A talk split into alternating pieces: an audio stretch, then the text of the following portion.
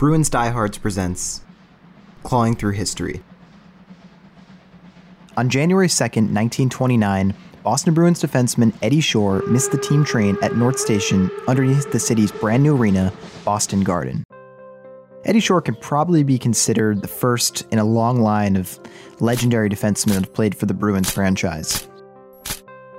Hockey in the 1920s was obviously much different from today, but by all accounts, Shore was considered one of the best skaters to ever play the game. He also seemed like a total lunatic, and this story is evidence of that. On January 3rd, 1929, the Boston Bruins were set to play the Montreal Maroons in the famous Montreal Forum. And if you're not familiar with the Maroons, it's because they haven't existed in 82 years. Apparently, the Maroons were created to appeal to the English speaking citizens of Montreal. They only lasted from 1924 to 1938 after having the worst attendance in the league, albeit a small league, and Montreal would go on to have one team represent the city. If you're a Bruins fan, you may have heard of them. So on January 2nd, the train left North Station missing their best player.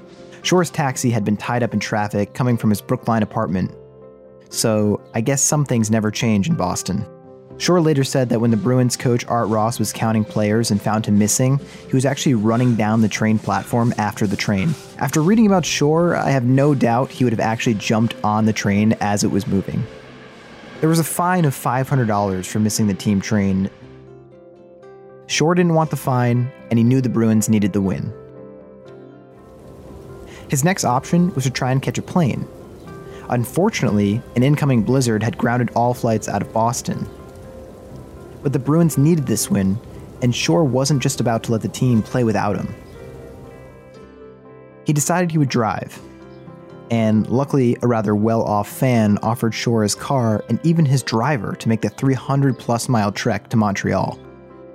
Just imagine for a second if someone told you that you had to drive over 300 miles from Boston Garden to the Montreal Forum during a blizzard. Now, just imagine doing that in a time before the modern highway system, four wheel drive, and proper plowing and salting. Plus, it sounds like Shore drove through New Hampshire's White Mountains in the middle of the night, and the mountains in northern New England are no joke, especially in the winter.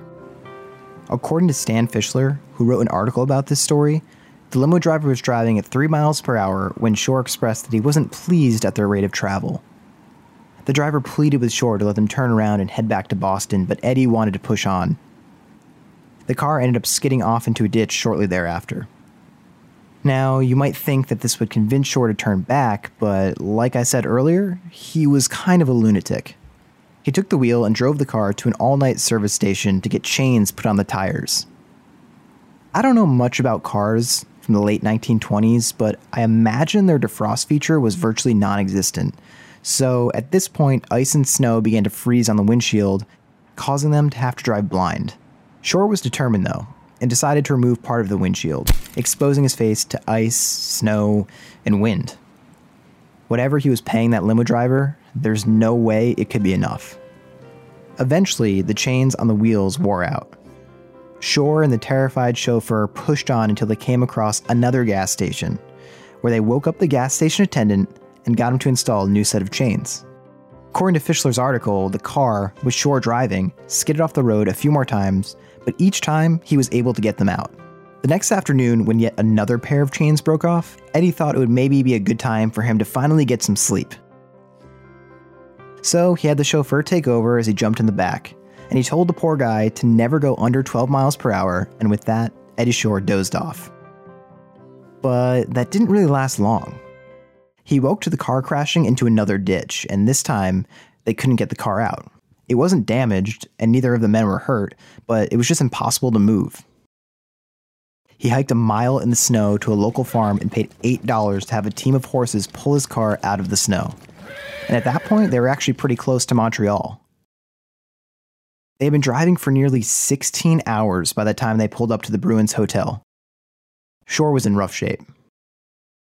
He was frostbitten, and according to his coach, Art Ross, he was in no condition for hockey, says Ross. His eyes were bloodshot, his face frostbitten and windburned, his fingers were bent and set like claws after gripping the steering wheel so long, and he couldn't walk straight. With that, Shore passed out in his hotel room. After several attempts to shake him awake by his teammates Clapper and Weiland, they decided to take a glass of water and dump it on his face. And with that, he finally regained consciousness. Art Ross and his teammates weren't exactly optimistic of him being able to play at a high level that night. But he played. In fact, he played the entirety of the game, save for two penalties that he received. The game itself remained scoreless until just over midway through the second period. And finally, the Bruins managed to break the tie. The one goal would end up being enough to secure the win in the end. And if this story doesn't seem crazy enough, it was Eddie Shore who scored the game winning goal.